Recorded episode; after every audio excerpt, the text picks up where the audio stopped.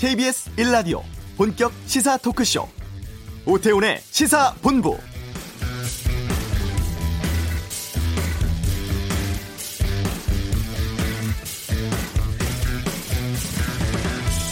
설 연휴 마지막 날입니다. 휴일의 끝자락 잘 보내고 계십니까? 전국의 종사자 27만 명, 운행 대수는 25만 대. 지난 3년 새 종사자 9%가 감소한 산업. 바로 택시업계 이야기입니다. 지난해 택시기사의 40%에 달하는 10만 명이 총 파업에 나설 만큼 택시업계는 신음하고 있습니다. 버스, 기차 등 공식 대중교통과는 달리 택시의 수송 분담률은 매해 줄고 있고 기사 인력도 빠져나가고 있습니다.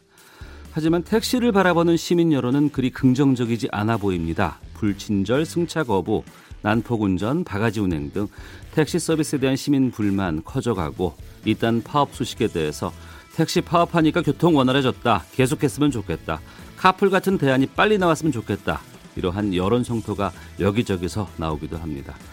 오태훈의 시사본부 오늘 택시 관련한 이야기를 하겠습니다. 최근에 카풀 또는 승차 공유 서비스에 대한 논란 속에서 택시 산업 어떻게 존재해야 될지 택시가 담당해야 할 역할은 무엇일지 이로 인해 피해를 입은 택시 노동자들 어떻게 보호해야 될지 여기에 대해서 근본적이고 제대로 된 논의를 시작해 보겠습니다.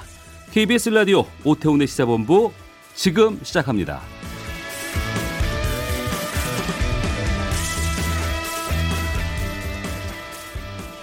네, 설 특집 택시편 전문가 네 분과 함께 하겠습니다. 먼저 자동차 전문가죠. 택시업의 발전 방향이 없는지 고민하는 기자 오토타임즈의 권영주 편집장 나오셨습니다. 어서 오세요. 네, 안녕하세요. 예. 또 여성 승객 입장에서 택시의 불편한 점, 불쾌한 지점들 진단해 주실 분입니다. 김지혜 변호사 자리하셨습니다. 네, 안녕하세요. 네. 또 최근 택시 면허증을 따서 며칠 전부터 운행 중에 있는 분입니다. 현장에서 답을 찾는 정치인 바른미래당의 이준석 최고위원 나오셨습니다. 어서 오세요. 네, 안녕하십니까 택시 운전사 이준석입니다. 네. 그리고 이 세 분과 함께 여러 가지 이야기를 나눌 분, 또 공격도 감당해 내셔야 될 분입니다. 아, 민주노총 공공운수노조 택시지부의 이삼형 정책위원장 나오셨습니다. 예, 안녕하십니까. 예. 네 분 모두 다 택시를 하죠. 이용하시죠? 그럼요. 직접. 네. 야, 저는 근데 사실 제 거주하는 상계동이 지하철 교통이 좋은 편이라서 예, 예. 지하철 많이 타는 편인데 음.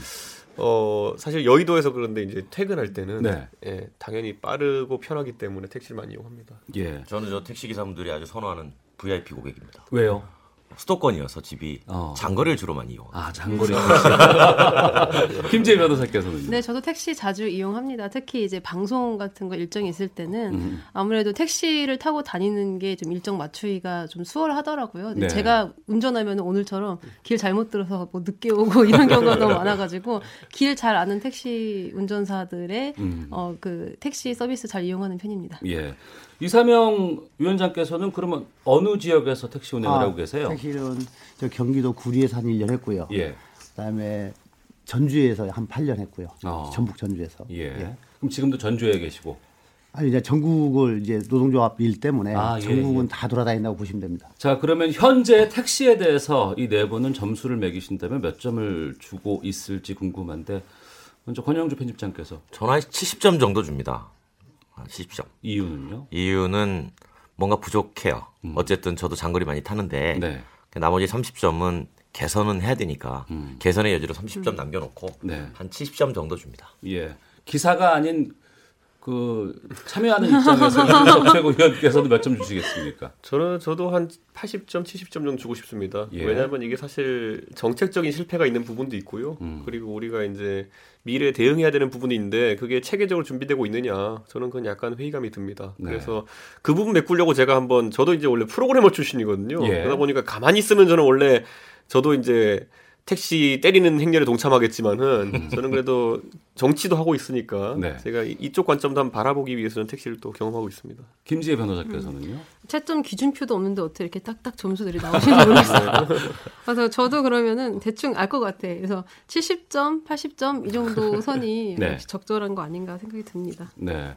어, 이용하시는 분들 입장에서는 높은 서비스를 제공받고 싶은 욕망이 있고요. 또 택시 기사의 입장에서는 어, 내가 일한 만큼의 대가를 좀 받고 싶은 그런 아, 간극이 있을 것 같습니다. 먼저 권영주 편집장께서 네. 우리 택시 요금이 지금 해외나 아니면 다른 물가와 비교해 봤을 때 어느 정도의 수준이라고 생각하세요? 물론 뭐 전반적으로 인상을 앞두고 있긴 한데 네. 그 인상을 해도 사실 한국의 택시 요금이 소득 수준이 비슷한 다른 나라에 비해서 상당히 낮은 게 예, 사실이죠. 그 여행 정보 사이트가 있습니다. 뭐 여행 많이 다니시니까 그 Price of Travel이라는 음, 사이트가 네. 전 세계 주요 도시 88곳의 택시 요금을 비교한 적이 있어요. 88개. 네. 어. 2017년 6월 기준 3km를 운행할 때 1달러 가치 안 되는 곳이 뭐 인도 델리라든가 예. 뭐 멕시코 시티, 뭐 뭄바이 이런 곳이고 어. 2달러 미만이 이제 마닐라, 아, 발리, 아, 방콕, 베이징, 뭐 카이로 이런 수준이고요. 3 2달러가 넘고 3달러가 안 되는 도시가 이제 서울, 예. 그다음에 상하이, 이스탄불, 두바이 정도인데 이걸 단순하게 요금 순위로만 보면 서울이 8, 88개 도시 중에 61번째로 가격이 제일 저렴합니다. 어. 소득 수준을 봐야 되겠죠, 당연히. 예. 택시 요금이 얼마나 저렴하게 극명하게 비교되느냐면 국제 통화 요금이 매긴 한국의 1인당 소득이 3만 2천 달러로 29유로 일단 돼 있어요. 네. 뭐 어떻게 돼 있습니다. 근데 우리와 비슷하게 평가를 받은 나라가 바로 스페인이에요. 스페인이 그럼 택시 요금이 얼마냐? 마드리드가 5.6달러입니다. 그러니까 서울이 2.76달러니까 거의 딱 두 배 수준 차이 나는 거죠. 그러니까 우리가 택시 요금이 그렇게 네. 어, 지금 국민들이 체감할 때는 높다고 보지만 음. 소득 수준의 다른 나라와 비교하면 상당히 네. 저렴한 수준이다라고 봅니다. 제가 미국에 이제 15년 전에 이제 처음 도착해가지고 택시 공항에서 눌러본 다음에 딱 시작하는데 그 당시에 8, 8불로 기본 요금 시작하더라고요. 기본 요금이 그 15년 당시, 전에. 그 당시 환율은 만 원부터 시작이에요, 그러니까. 어. 그러니까 지금은 더 올랐겠지만은 예. 저는 한국에서 타던 그 택시 값이 아니라 가지고 깜짝 놀랐던 적이 있습니다. 그때. 음. 네. 예. 이상형 위원장께서는 오늘 이 자리 참 불편하게 나오셨다고 들었어요. 왜냐하면 워낙 서비스에 대해서 여러 가지 들은 얘기가 많이 있었기 때문에 오늘 이 세 분께서 주신 평점에 대해서는 어떻게 말씀하실까요? 예, 뭐꼭 불편한 자리는 아니고요. 네. 저희들도 좀 할 얘기가 좀 많이 있어서 자리를 줘서 고맙고요. 예. 아무튼 뭐 세 분 점수는 생각보다 진짜 많이 주셨다. 어. 택시를 하면서 예. 그다음에 수- 어, 승객 소비자인 시민들이 느끼는 점에서는 음. 아이 정도면 좀 후하다. 저는 거의 한 50% 정도밖에 50점이나 네. 받을까 이렇게 생각했는데 예. 그리고 좀 전에 국가 간에 상대적으로 뭐 택시비가 비싸냐 싸냐 이거 좀 적절하지 않다고 봐요. 음. 보통의 택시 이동 수단은 다른 데는 이제 고급 교통 수단으로 자리매김돼 있고 네. 이 한국은 택시가 또 서민들이 이용하는 대중교통 수단의 역할을 많이 해요. 아. 그러면 이제 버스나 지하철 대중교통이 끊기는 심야 시간에는 절대적으로 택시가 예. 이동 수단으로 유일하기, 유일하기 때문에 음. 대중교통 수단으로 남았기 때문에 국가가 택시 요금을 철저히 관리 감독하는 차원이 있고 네. 다른 지역은 좀 자율적으로 맡기는 경향이 있다. 이 차이점을 음. 좀 알아주셔야 될 것 같습니다. 알겠습니다. 김재 변호사가 이제 홀로 여성으로 이제 지금 참여를 하고 계시는데 여성의 입장에서 우리가 이제 성별을 뭐 나누는 건 뭐 바람직하지는 않지만 택시를 혼자 탄다거나 아니면 심야에 탄다거나 이런 거 이용할 때는 좀 아무래도 부담이 많이 있지 않을까 싶거든요. 네, 이렇게 늦은 밤에요. 예. 기사님을 딱 봤는데 모자를 눌러 음. 쓴좀 나이가 비교적 젊어 보이는 기사분이시다. 이러면은 네. 굉장히 긴장이 돼요. 어. 어, 그냥 타 있는 동안 계속 가슴이 쫄깃쫄깃거리고 막 예, 예. 손에 땀이 나면서 계속 어디로 가는지 어. 이렇게 흘끔흘끔 이렇게 기사분 쳐다보게 되고 이렇게 되는 것도 있고요. 그다음에 또 이제 밤에 이제 제가 일하고 있는 서초동 일대에서는 택시가 거의 안 다녀요. 음. 그래서 3, 40분을 기다려도 안 오는 겁니다. 네. 이제 그래서 길거리에서 이제 계속 잡으려고 시도를 하는데 그때 이제 자가용 한 대가 이렇게 쓱 와서 서요. 음. 50대 남성분이 네. 아, 저희 스타일 좋은데 가시는 데까지 태워다 드릴까요? 막 이런 경우도 있는 거예요. 그러니까 이 택시가 택시를 이제 그 자리에서 그대로 잡으려고 서 있자니 너무 무섭고 어. 그렇다고 이게 저 택시 아니고 다른 운송수단은 지금 없는 상태에서 이제 굉장히 좀 어, 왜 택시가 안 올까 이런 생각을 하게 되는 거죠. 그리고 또 하나는 어 가끔 택시 운전 기사분들 중에서 내비게이션을 잘 못 다루시는 분들이 있어요. 네. 그래서 네.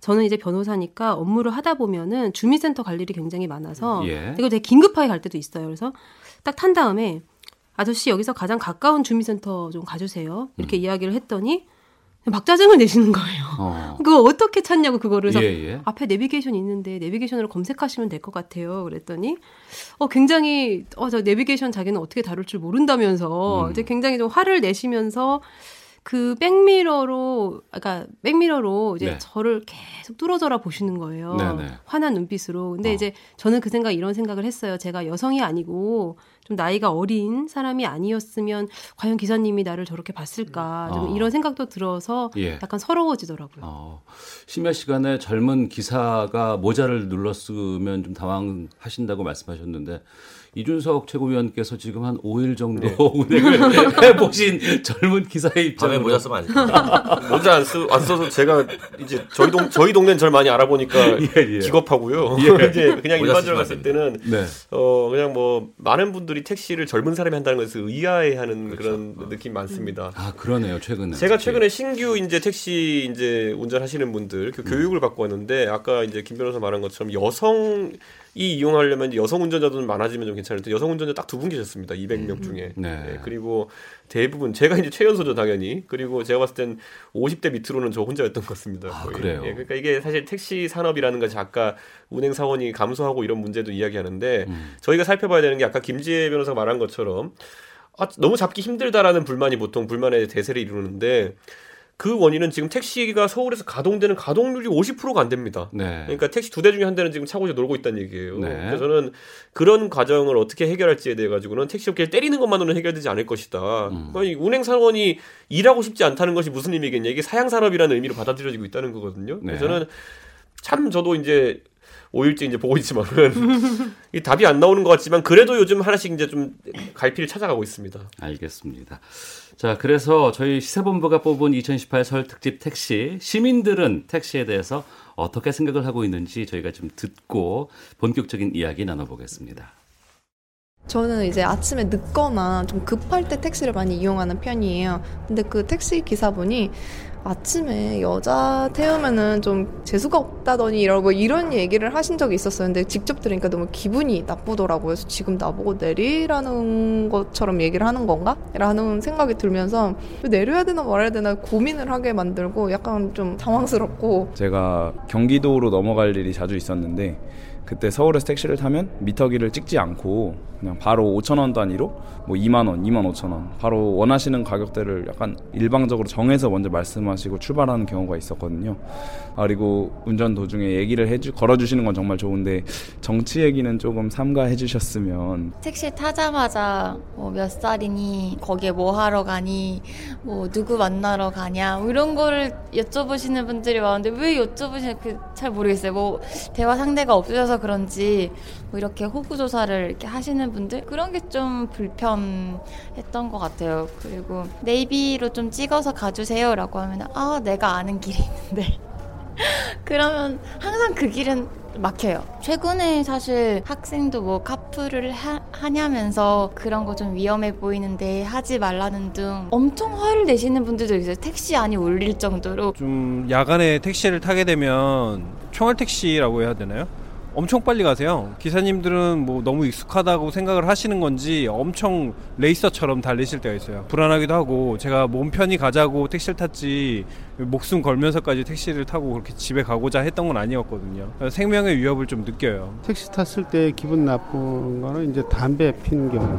아, 저는 담배를 안 피니까 담배 피는 경우에는 문을 열어놓고 피지만 그 냄새가 남아 있어갖고 냄새가 제가 맡을 수가 있으니까 그런 게 조금 싫더라고요. 그리고 요즘 뭐 전자담배 그거 안 난다고 그러는데 다 납니다. 거짓말이에요. 안 난다 그러는 건. 네. 시민들의 택시 경험담 정수진 리포터가 모아서 전해 주셨는데 뭐 총알 택시 문제라든가 아 난 쉬고 싶은데 괜히 말 거는 부분들 그리고 뭐 흡연이라든가 이런 부분에 대한 지적을 해 주셨습니다. 듣다 보니까 좀 안 좋은 이야기만 저희가 많이 좀 모아놓은 것 같아서 죄송스러운 마음도 있습니다만 권영주 편집장께서 보시기에 네. 택시 탈 때 이렇게 좀 불쾌한 지점으로 나오는 부분들 가장 큰 이유는 뭐라고 보세요? 뭐 지금도 많은 청취자분들이 여러 가지 말씀들을 해주셨는데 네. 저는 이렇게 봐요. 기본적으로 어, 유쾌한 서비스가 제공이 되려면 사람이 유쾌해야 되거든요. 예. 서비스를 제공하는 사람이 일단 유쾌해야 됩니다. 어. 설령 뭐 유쾌한 기분이 아니더라도 유쾌한 척이라도 하면 예.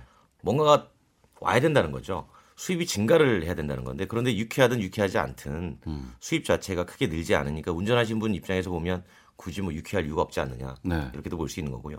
일종의 감정 노동자 역할이 부여돼 있다는 거죠. 그런데 또 반면에서 보면 이용자 입장에서 보면 택시는 아까 저 이상민 위원장님 말씀하셨지만 대중교통이긴 하지만 이용자 입장에서 보면 가장 비싼 대중교통이라는 거예요. 어. 그러니까 여기서 핵심은 비싸다라고 하는 이 수식어입니다. 예. 그러니까 이동 서비스를 제공하는 사람은 저렴하게 고급진 대중교통 수단을 어, 이용하고 있는 것이라고 인식을 하는데 반면에 예. 타는 사람은 이제 비싸다고 인식을 하는 것에서 이 인식의 차이가 음. 출발하니까 네. 어, 이 괴리가 크지 않나 어. 이렇게 보는 거죠. 그러면 기사의 입장에서 이사명 위원장께서 말씀해 주시면은 어, 하지만 우리도 좀 억울한 점이 있다라는 측면은 어떤 걸 아니 꼽으실까요? 달게 받는 부분들은 네. 뭐 흡연의 문제, 음. 그다음에 어떤 젊은 승객 여성 승객에게 뭐 말 거는 문제 이것은 뭐 아마 거의 전체가 그러지 않고 일부 소수의 문제라고 봐요. 뭐 네. 인성의 문제고 기사 자질의 문제다 이렇게 보는데 그 중에 좀 핵심적인 얘기 아까 김 변호사님께서 얘기했던 모자를 눌러 쓴 기사 실은 그 저 사람이 왜 그랬을까 하고 한번 이해를 좀 해주실 필요가 있어요. 서울이나 전국적으로 이제 일차제가 많아요. 일차제가 예. 뭐예요? 혼자 하루 종일 일합니다. 한달 아, 내내. 예, 예. 운전하는 기계가 되거든요. 어. 그러면 이제 수면도 부족하고 하니까 아침에 세수할 시간이 없어서 머리를 못 감고 나오니까 저도 그런 경험이 있거든요. 어. 모자를 눌러 쓰는 이유가 다른 마음이 있어서가 아니고 예. 아마 그런 문제가 좀 있었을 거다 이런 생각인데 가장 위험한 게 이 총알 택시예요. 어. 경기도에 우리 조합원이 있는데 자기가 왜 이렇게 운전을 했는지 지금 와서 생각하면 차마 생각조차 못하겠다. 예. 경기도 광주 쪽에서 예. 콜을 받습니다. 네. 그 대부분이 이제 공항 가는 거거든요. 뭐 시속 180km로 밟는다는 거예요. 180이요? 네, 네. 심야 시간에. 그것도 이게 지금 법인 택시가 가장 큰 이유가 이게 산악금지의 문제 때문에 예. 산악금을 벌기 위해서 이 총알 택시는 안 할 수가 없거든요. 그러니까 시간이 곧 돈이다. 그렇죠. 어. 그래서 이게 본인의 문제도 있지만 이용하는 소비자, 이 시민들의 안전 문제에 지금 직결되어 있는데 음. 일단 택시 노동자들이 이용하는 시민이고 이동권을 안전하고 친절하고 신속하게 해야 되겠다라는 과연 이 마음가짐이 있을 거냐? 네. 저는 아까 참 점수가 이렇게 후하게 주셨다고 하는 이유가 음. 대부분이 이 노동에 찔려서 사람으로 보지 않고 돈으로만 계산한다는 거예요 소비자를. 네. 그래서 또 참 내가 모시고 서비스를 제공해야 될 감정 노동자로서 최대한의 존중해야 될 이용 시민이 음. 아니라 그냥 돈으로만 계산하고 빨리 해야 되고 이 생각 속에서는 당연히 분칠절이 나올 수밖에 없다. 네.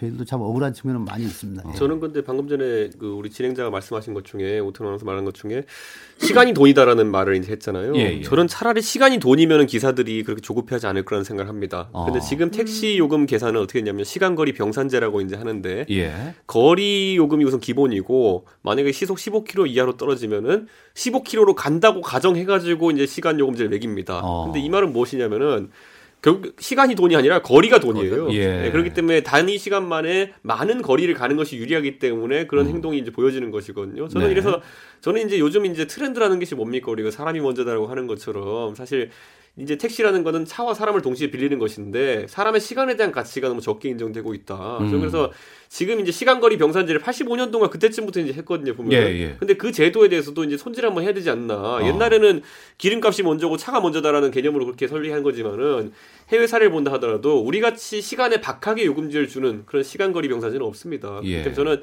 그런 부분도 제도적으로 개선해야 된다고 며칠 해보니까 느끼겠더라고요. 저도 어. 느 순간 제 스스로가 시간이 돈이다가 아니라 거리가 돈이다라는 생각을 하게 되는 시점이 있더라고요. 그러니까 그 부분에 가장 큰 승객으로서의 불만이 바로 승차 거부와 연계되는 부분이 아닐까 싶어요. 그러니까 가까워서 안 간다. 뭐, 어? 뭐 멀어서 안 된다. 뭐 밥 먹는 시간이라서 이건 갈 수가 없다. 이런 부분들. 그러니까 내가 필요하기 때문에 택시를 불렀음에도 불구하고 택시가 거부하는 이 시점. 이걸 어떻게 바꿔야 될까 개선해야 될지에 대한 고민이 좀 들거든요. 근본적인 문제는 택시의 아무튼 가장 고질적인 문제가 승차 거부 문제, 난폭 운전 문제, 그다음에 불칠절 네. 요 문제잖아요. 예.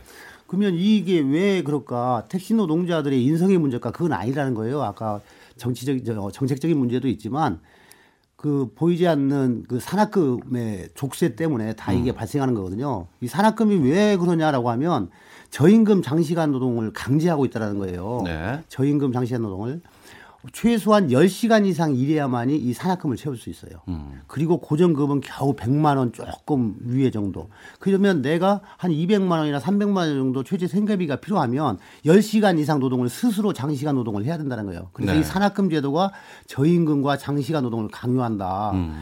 이것 때문에 승차 거부가 생길 수밖에 없다라는 겁니다. 만약에 이 승객 도착지가 외진돼서 돌아오는 승객이 없는 곳, 그 다음에 또 그쪽에 가면 정체되는 곳, 그 다음에 기본 요금만 가는 곳, 이거 당연히 승차 거부가 생길 수밖에 없거든요. 근데 이 손님이 택시를 못 타냐 그건 아니에요. 가장 늦게 탄다는 것 뿐이에요. 택시는 지금 넘쳐나거든요. 근데 같은 시간대에 밀렸을 때 돈 많은 곳, 편한 곳을 먼저 모시고 나중에는 또 이 단거리 손님도 서로 이제 경쟁적으로 하는데 단거리 손님이나 교통 체증된 곳, 어, 돌아오지 못한 알겠습니다. 예, 그곳에 승객이 없는 곳은 외면할 수밖에 없는. 예. 그래서 근본적인 원인은 이 산악금 제도로 있다. 그러니까 내부적인 문제, 구조적인 문제가 있다고는 하지만 또 승객의 입장에서 김재 변호사 이런 순차 거부 많이 당해 보셨죠. 네, 근데 가까운 거리는 뭐 그 어플로 불러도 네. 잘 오지 않습니다. 그리고 어. 이제 저는 그 광역으로 이렇게 행정구역을 넘어서 넘나들면서 다니는 때가 되게 많은데 네.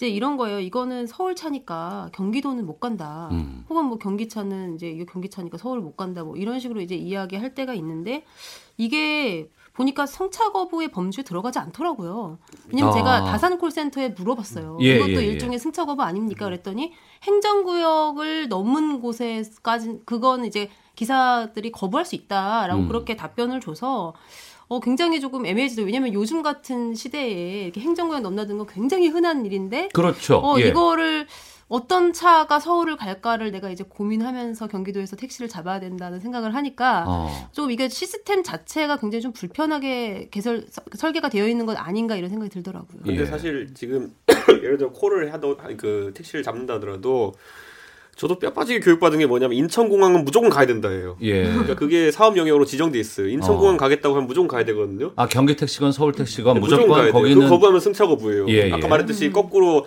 상계동에서 의정부 가는 거 거부하는 건 괜찮은데 음. 상계동에 인천공항 가면 거부할 수가 없어요. 네. 그런데 그 말은 무엇이냐면 가면은 무조건 공차 회송입니다. 서울까지. 음. 무슨 말이냐면 인천공항에 도착하는 순간부터 서울 택시가 150대 대기하고 있어요. 그러니까 빈 차로 올 수밖에 없다. 그줄 빠지려면 6, 6시간 걸린다고 합니다. 예. 그러니까 그 상황 속에서 많은 기사들 입장에서는 결국은 아까 이제 이삼희 위원장이 말씀하신 것처럼 그거 가면 한 4시간 왕복 걸리고 하루 수익에 채워야 되는데 어. 그 인천공항 가서 한 5만 원 받는데 그게 언뜻 보면 장거리 손님이 좋은 손님 같지만은 또 안 그런 경우도 있다. 공차 회송할 경우에는. 어. 그렇기 때문에 저는 이 제도 자체가 유연하게 좀 운영될 필요가 있다. 좀 예. 그런 생각하는 거죠. 그래서 어. 아까 이제 김 변호사 말한 것처럼 시계 외라는 이유만으로 거부하는 것도 저도 약간 의아하긴 한 게 어, 구로 가는 건 거부 못 하는데 상계동에서 의정부 가는 건 또 거부가 가능해요. 음. 네, 네. 그러니까 이런 것들. 그러니까 음. 저는 사실 상식선에서는 거리로 그렇게 하는 것이 맞는데 그런 부분도 좀 조정해야 될 필요 있다고 봅니다. 조정으로 가능할까요?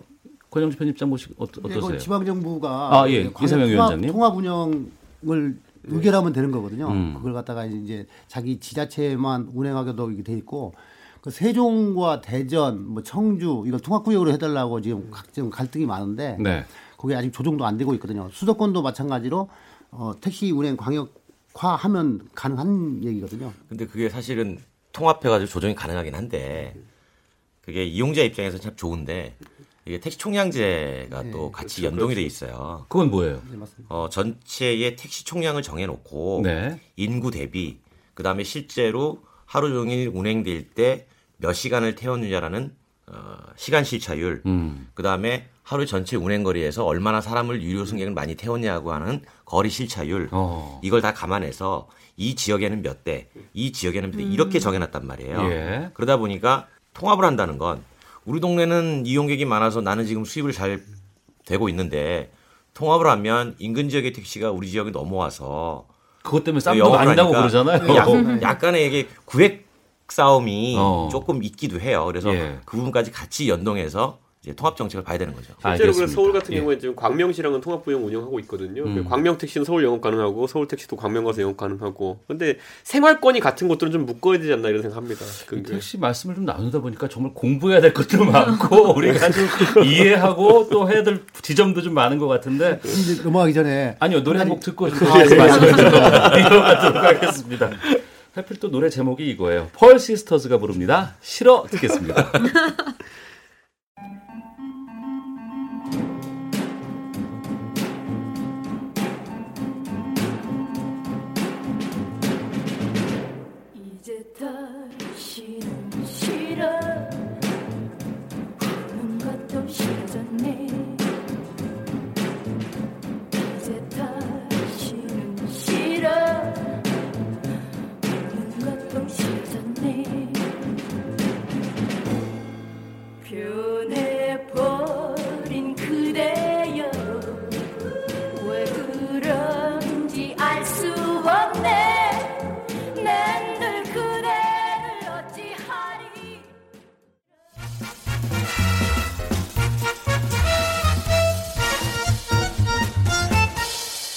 오태훈의 시사 본부.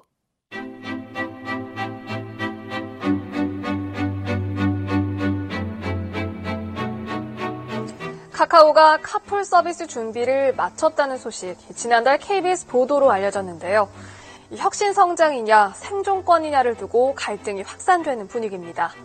카풀 앱까지 택시 산업에 진출을 하게 된다면 결국은 택시 산업은 모두가 도산할 수밖에 없다고 하는 절박함 때문에 택시 기사분들의 일자리를 뺏겠다는 게 아닙니다. 저희는 승차난을 해소하기 위한 목적으로 서비스를 하고 있는 것이기 때문에 정부에서 조속히 나서서 택시와 상생할 수 있도록 어제 오후 2시쯤 여의도 국회 정문 앞에서 택시기사 57살 최모 씨가 차 안에 인화물질을 뿌린 뒤 불을 질렀습니다.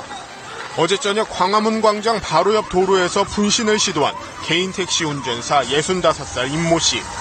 전신에 화상을 입은 임 씨는 즉시 병원으로 옮겨졌지만 오늘 새벽 숨졌습니다. TF 팀장으로 있는 전현희 의원님 오셨습니다. 어제 우리 택시 사 단체장이 사회적 대타협 기구에 함께해서 택시 산업의 발전 방안에 관해서 지혜를 함께 모으겠다고 말씀을 해주셨습니다. 너무너무 감사드리고 결단을 높이 평가합니다.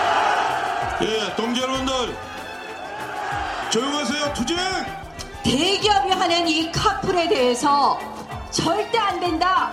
택시의 생존권을 말살하는 문재인 정권의 이 정책 그대로 둬서는 안 된다고 해서 저희 당은 그 뜻에 함께 하기로 했습니다, 여러분. 네, 지난해부터 계속 이어져 오는 문제입니다. 택시와 아, 카풀 업계 간의 갈등, 여기에서 정치권에 대한 의견까지 지금 들어봤습니다. 카풀에 대한 호감도가 높아진 건 사실입니다. 이사명 위원장님, 여기에 대해서 어떻게 생각하시는지요? 아, 당연히 이제 지금 카풀 반대 대책위가 있고 예. 노동조합이 또 여러 군데가 있는데 저희 노동조합과 현재 카풀 대책위에 들어가 있는 주류 노동조합과의 입장 차이는 좀 있어요. 예. 저는 이제 뭐 택시가 먼저 나타나지 않고 일반 시민의 어, 안전하고 신속하고 친절한 이동권 보장, 헌법적 권리가 우선이라고 저는 보는 거거든요. 네. 그러면 이용하는 시민이 어떤 형태로든 다양한 이동권 수단을 제공하는 것에 대해서는 절대 반대하지 않습니다. 그런 음. 측면에서 보면 카풀이 됐던 뭐가 됐던 간에 저희들은 반대하지 않는다는 거예요. 다만 지금 정부가 진행하고 있는 지금 현행 카풀 제도는 문제가 굉장히 좀 심각하다. 그래서 네. 저희들은 좀 조건부 카풀 도입에 대한 어, 찬성 또는 음. 반대를 지금 하고 있다. 예. 그 입장을 좀 이따 시간 나면 좀 정확히 좀 설명을 좀 하겠습니다만은 예.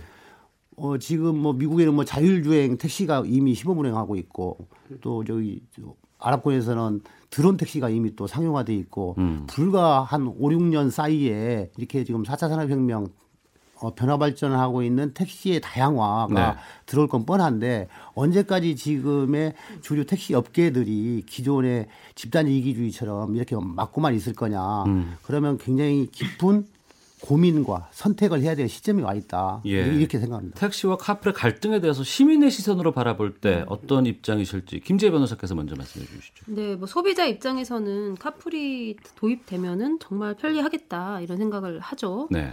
근데 또 한편으로는 어 우리 아버지가 택시 기사면 어떨까? 음. 뭐 이렇게 또 상상을 해보면 어, 굉장히 좀 억울하시겠다라는 생각도 들어요. 네. 근데 왜냐하면 산업금제도가 저는 이제 법률가적 입장에서 불법이라고 생각을 합니다. 근데 이제 이 불법을 계속해서 국가가 방치해 오다가 여지껏 가만히 내버려 두다가 2015년 6월에 이제 전격적으로 저 여객, 여객 자동차 운송 사업법을 개정한 다음에 카풀을 허용하겠다. 이제 요런 그 일련의 흐름들을 보면은 국가가 이 택시 기사님들에게 굉장히 가혹한 거 아닌가 이런 어. 생각도 조금 듭니다. 왜냐면은 이게 지금 면허 제도, 제도잖아요. 그래서 이 면허제를 돈을 내고 사야 되고 그리고 이제 그거 사고 파고 있는 행위도 이제 국가에 다 허용하고 있는 입장인데 이제 그거에 대한 어떤 그 기대 이익 측면에서를 그러니까 신뢰 이익인 거죠. 이제 네. 그런 것들을 너무 좀 가볍게 생각하는 건 아닌가 이런 생각이 좀 들기도 합니다. 네.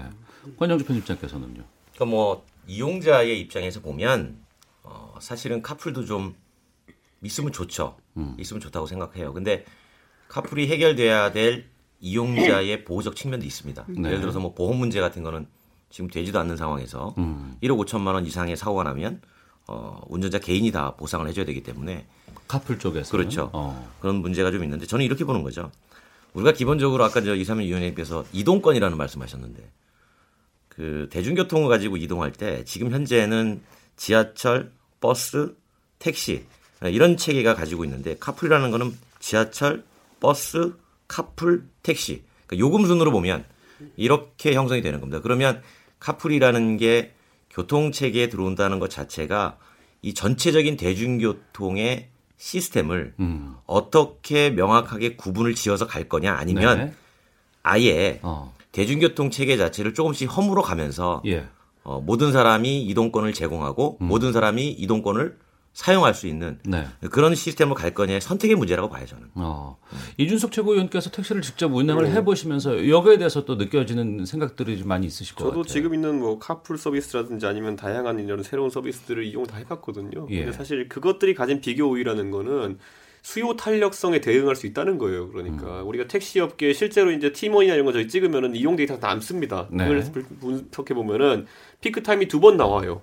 아침에 출근할 때 저녁에 이제 술 먹고 집에 갈 때. 음. 그래서 이두 가지가 나오는데 이때 부족한 수요, 소위 말하는 출퇴근 수요를 이제 카풀로 메꾸겠다는 겁니다. 네. 근데 우리가 택시 이용하면서 가졌던 많은 불만 중에 여러 가지 있죠. 기사업을 친절하다, 담배 태운다, 뭐 여러 가지 있겠지만은 보통 뭐 그런 아까 이사명 의원님 말한 것처럼 기사 개개인의 어떤 일탈 이런 걸 빼놓고 나면 남는 게 뭐냐면은 안 잡힌다. 음. 승차 오버 갔다 이런 거거든요. 예. 근데 이것을 해결하는 거로 있어가지고 수요를 공급하기 위해서 카풀을 이제 끌어댄 건데 사실 이거는 지금의 택시 기사들의 근무 형태가 굉장히 경직성이 있다는 것도 생각해봐야 되는 거예요. 아까 음. 언급됐듯이 12시간 교대제를 한다는 것 자체가 사실 가혹한 근무 조건이기도 하고요. 두 번째로는 그럼 그 대안으로 아까 말했듯이 택시 회사의 두 대 중에 한 대는 지금 시간에 놀고 있습니다. 네. 근데 그 한 대를 활용해가지고 그럼 카풀 서비스 할 수 없겠느냐. 음. 그게 지금 정부와 택시 업계가 교점을 찾아가고 있는 관계이고 그게 뭐냐면은 결국 이제 우리가 과거에 얘기했던 알바 택시라고도 이제 비하해서 표현하기도 했던 시간제 택시 같은 개념들이 등장하는 거거든요. 네. 저는 이것도 그런데 과거에 그러면 철폐했던 이유가 뭐냐면은 또 그 나름대로의 불안정성이라든지 기사 아. 자질에 대한 문제라는 걸 제기됐었는데 저는 지금 카풀에 대해서는 우리가 신산업이기 때문에 그런 문제가 발생하지 않을 거다 가정하고 있는 것인데 최근에 실제로 카풀이 보편화되면서 사실 운전자의 자질 문제 대두되고 있는 거거든요. 그렇기 때문에 저는 이것을 뭐, 뭐 택시 운전하는 사람은 자질상 우수하고 카풀하는 사람은 자질상 뭐 어떤 이렇게 볼 것이 아니라 저는 결국 수요와 공급 문제를 어떻게 탄력적으로 해결할 것이냐 그 음. 관점에서 봐야 된다. 저는 그래서 카풀만이 답은 아닐 것이다. 네. 그래서 택시 업계에서도 그런 자구안을 내놓고 있으니까 좀 그것도 검토해봐야 된다 이런 생각입니다. 음. 카풀과 관련해서 뭐 여러 가지 시위라든가 투쟁도 많이 하고 계시고 또 극단적인 선택을 하신 노동자도 있었습니다. 어, 이 부분에 대해서 이사명 위원장께서 좀 어떻게 풀어갈지요? 지금 카풀 문제를 바라볼 때 좀 일반 청취자분들이 좀 잘못 오인된 게 있는데 어, 최유기 분실하신 택시 노동자 유서에 보면 명확히 나와 있는 게 카풀 얘기는 맨 뒤에 두 줄 나와 있어요. 아직 진행되지 않은 상황이거든요. 예. 그러면 이분은 지금 평생 힘들었다는 거예요. 저임금 장시간 노동이 음. 너무도 택시 노동자의 지금 현실이다. 이게 지금 승차급으로 이어졌다는 거예요. 그게 뭐냐 그러면 산학금이에요. 이 산학금제를 어떻게 할 거냐. 그다음에 아까 어, 이 최고위원님이 말씀하셨듯이 아침 출근 시간과 심야 시간, 극히 일그 시간에 어, 수요와 공급이 안 맞는 시간 어떻게 네. 할 거냐. 두 대 중에 한 대가 지금 놀고 있거든요. 음. 이 차를 어떻게 밖으로 끌집어 낼 거냐라는 문제는 저임금 장시간 노동을 해결하면 된다. 네. 이게 지금 노래했거든요. 음. 사업주들은 택시 사업주들은 이 산학금제를 아마 포기하지 않을 거예요. 네. 완강한 저항을 할 거예요. 무슨 얘기거니 모든 경영 리스크를 택시 노동자한테 떠넘기고 있거든요. 어. 운송, 경비, 거기에 사업주의 이익금까지 산학금에 다 포함되어 있거든요. 그러니까 승객이 있든 없든 무슨 일이 생기든 간에 자기들은 경영에 대해서 음. 책임을 지지 않고 이 산학금 속에 다 넣기 때문에 저희들이 뭐 흔히 뭐 땅 짓고 헤엄치기 경영 방식이다. 이게 산학금 속에 들어있다. 네. 그래서 작년 초부터 국가에서도 국토교통부에서도 이 산학금 문제가 철폐되지 않는 한 승차금 문제는 절대 해결되지 않을 거라고 말씀을 하고 있어요. 음. 그래서 이 카풀 반대 네개 대책위에다 승차금 문제를 스스로 한번 노력해봐라. 네. 나, 우리가 생각할 때는 이 산학금제가 없어지면 가능할 것 같다 했는데 지금까지도 요 문제는 대답을 하지 않고 있어요. 카풀 음. 네개 단체에서는 그래서 이제 국가가 참다 참다 못해서 카풀 반대 대책도 하는데 12월 달에 이제 더불어민주당 박홍근 의원이 급기야는 이제 월급제 입법 발의까지 하게 된 예. 상황이거든요. 알겠습니다. 권영주 편집장께서 앞서서 뭐 버스, 지하철, 택시 이 전통적인 사업군에 카풀이라는 게 새로운 형태가 들어왔다고 하고 미국에서 출발한 우버였나요? 네네. 이것이 뭐 다른 동남아 같은 데면 그랩이라든가 뭐 네. 이런 공유 경제 같은 것들이 상당히 많이 보편화가 되어 있는데 우리로서는 지금 현재 이것을 불법 판단 받아서 퇴출하고 있는 상황입니다. 이걸 어떻게 풀어야 한다고 보세요? 사실 뭐 미국의 뉴욕이나 샌프란시스코에서 그 승차 공유 시스템이 잘 돼 있는 거는 사실이죠. 그런데 뭐 그렇다고 거기서 어, 마냥 미국이나 뉴욕시가 어, 좋아가지고 다 푼 건 아니고 이미 거기도 이제 문제가 좀 제기가 되고 있죠. 그러니까 이를테면 뉴욕시의 교통량이 우버를 허용하기 이전에 비해서 어, 상당히 늘어서 도심의 이동 속도가 떨어지고 거기에 따른 배출가스 문제, 그다음에 기본적으로 이제 어, 택시 수요에 대한 어, 수입의 감소도 있지만 우버 운전자 자체가 너무 늘어나서 오히려 우버 운전자들조차도 어, 차량 할부금을 갚지 못해서 어려움에 더 처하는 쉽게 말하면 플랫폼 노동자가 너무 많이 양산이 돼서 어, 연간 10만 대로 제한을 했죠. 네. 우리나라 같은 경우에도 이제 한때 우버가 들어왔다가 어, 지금은 뭐 사라진 걸로 알고 있지만 사라지진 않고 우버 블랙이라고 하는 이제 고급 택시로 전환이 돼 있잖아요. 근데 그때 물론 택시 업계가 반발을 해서 어, 막은 것도 있었지만 그때는 그거였습니다. 한국의 도로에서 우리나라 국민 전체가 낸 세금으로 만든 도로 위에서 한국인에 의해서 한국인이 돈을 내고 이용하는데 거기에 따른 세금은 한국에 안 내고 미국에 낸다는 거예요. 네, 그렇기 때문에 그 문제에서 서울시가 그 당시에 반대를 했던 거고 국토부도 이제 반대를 했던 거죠. 음. 그렇다고 해서 우버가 지금도 남아 있는데 고급차로 카풀을 하고 있는데 이 세금 이슈는 워낙 그 수요가 줄어들었으니까 수면 아래로 가라앉아 있을 뿐 네. 나중에 이게 또 활성화가 되면 이 문제는 똑같이 네, 되는 거죠. 그래서 어쨌든 이용자가 거의 없어 그대로 방치가 된 건데 이 세금 문제도 뭐 그렇게 적지 않은 문제이긴 합니다. 알겠습니다. 한동안 뭐 이 공유 경제 한 축이라고 하는 차량 공유 서비스가 4차 산업 혁명 시대 뭐 신산업이다, 뭐 세계적인 흐름이다라고 얘기는 하고는 있습니다만 또 여기에 대한 여러 가지 문제점들도 서서히 좀 나오고 있는 상황입니다. 아, 설 특집 택시 1부는 여기서 좀 마치도록 하겠고요. 잠시 후 2부에서 기사들이 처한 현실 또 이 개선 방안에 대해서 좀 더 심도 있고 밀도 있게 말씀을 좀 나눠보도록 하겠습니다. 거북이가 부르는 왜 이래 들으시면서 1부 마치겠고 잠시 후 2부에서 계속 택시 이어집니다.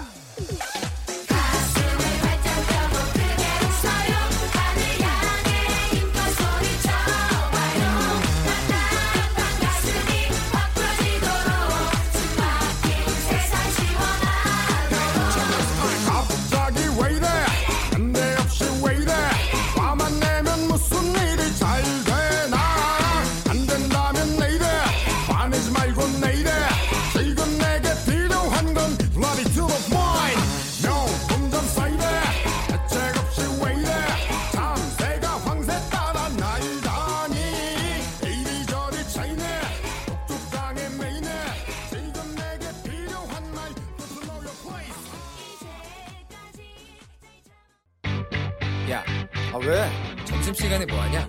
자야지. 야, 그러지 말고 이거 한번 들어봐. 아, 뭔데?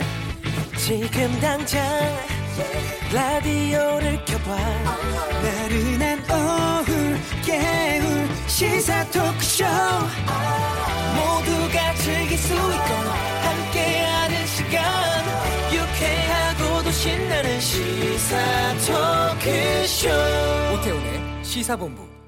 네, 시사본부 2부 설 특집 택시 계속 이어집니다. 1부에서는 뭐 여러 가지 택시와 관련된 음, 민원, 비판 속 시원하게 좀 쏟아내는 시간이었고요. 2부에서는 좀 택시 노동자들, 기사들의 어려움들 짚어보는 시간 갖도록 하겠습니다. 아, 오토타임즈의 권영주 편집장, 또 김지혜 변호사, 바른미래당의 이준석 최고위원, 택시 노조 이삼형 정책위원장 네 분과 계속해서 말씀 나눠보겠습니다. 먼저 택시업계 몸담고 계신 종사자로 가장 큰 어려움 현재 무엇인지부터 좀 짚어주세요. 물론 소비자 입장에서 택시 노동자들이 분실, 분- 어, 친절하지 못하고 승차 거부 문제가 있겠지만 실은 나름대로 거꾸로 택시 노동자도 어, 14시간에 폭력을 많이 당하기도 하고 또 요금을 주지 않고 이렇게 도주하는 사건 특히나 참 저도 현장에서 일하다가 네. 처음으로 고속도로에 차 받쳐놓고 운 적이 있습니다. 어. 승객이 포항까지 갔는데 전주에서 예, 예. 돈을 안 주고 이제 도망가는 바람에 이틀이 빵꾸 난거 아닙니까? 아무튼 아이고. 이런 게 너무 많고 폭력을 당하더라도 지구대까지만 내려서 사건 처리는 바라지도 않는다. 신속히 이 승객만 좀 내려줘라. 아 왜? 처리를 해야지 왜 그냥 가 아. 그 시간에 물론 산악금 채워야 되니까. 그거 쉽게 하는 것보다 이 정도의 좀 함이 있고요. 가장 근본적인 문제는 전국적으로 이 저임금 장시간 노동이에요. 사업용 차량 중에서 교통사고율 1위가 택시가 한 번도 뺏긴 적이 없습니다. 사망사고 숫자나 사망사고율이 한 번도 뺏긴 적이 없습니다. 택시가 45.5%예요. 이게 뭔 거니? 전부 다 저임금 장시간 노동. 이걸 강요하는 게 산악금제에 있다. 그래서 이 산악금제를 좀 없애달라고 한 10여 년 넘게 현장에서 이게 외치고 있지만 음.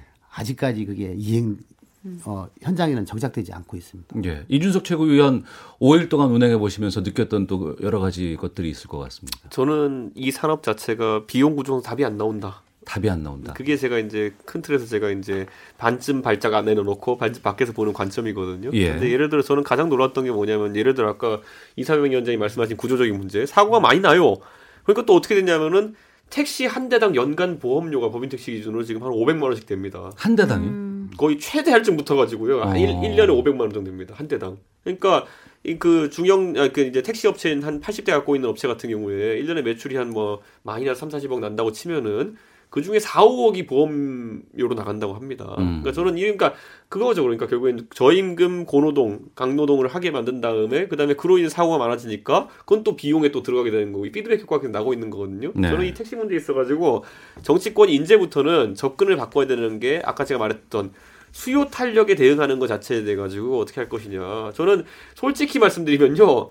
그 다들 이제 점심시간 끝나고 한 3시쯤 이럴 때는요. 택시 기사도 그냥 돌아요. 그냥 아무것도 안 태우고 그냥 음. 계속. 근데 그거 자체도 그런데 그 고노동의 원인이 되는 것이거든요. 왜 네. 그렇게 되느냐?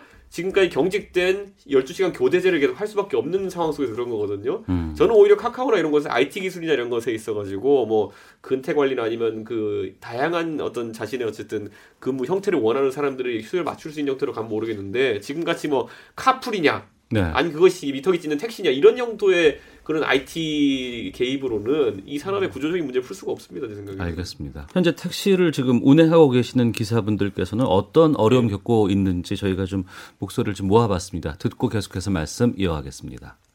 화장실 같은 경우에 가고 싶어도 이제 시간이 아까워. 주간 같은 경우에는 나가면 입금하기가 바쁘기 때문에 그다음에 이제 화장실을 가더라도 카메라를 많다 보니까 거기 세울 수가 없어. 그러다 보면 지나쳐버리고 그다음에 또 손님 타면 또 그거 아까워서 또 그냥 갈 수밖에 없는 상황이 되고 그러다 보니까 이제 발생되는 게 방광의 문제. 야간에 보면은 이제 그 취객들이 많이 타요. 그런 사람들이 대체로 이제 정체를 잃어버리니까 돈을 냈다는 사람도 있고 또 실갱이가 벌어지고 파출소 가야 되는 상황이 벌어지기 때문에 다 기사들한테 무조건 손해란 말이지. 신고를 해본들 경찰서 가서 몇 시간 뺏겨버리지. 그럼 그날 전혀 못하는 상황이 벌어진다고. 폭행 부분도 역시 이제 취중에 하는 거니까. 그건 이제 발로 찬다든지 뭐 뒤통수를 뗀다든지 그다음에 토할 경우에는 그 냄새가 많이 퍼진다고 차례에 역겹죠. 그 다음 사람 손님을 태울 수가 없어요. 그러면 우리 또 가서 세차를 해야 되는 상황이 벌어지고 일종의 그것도 영업 바- 영업 방해거든.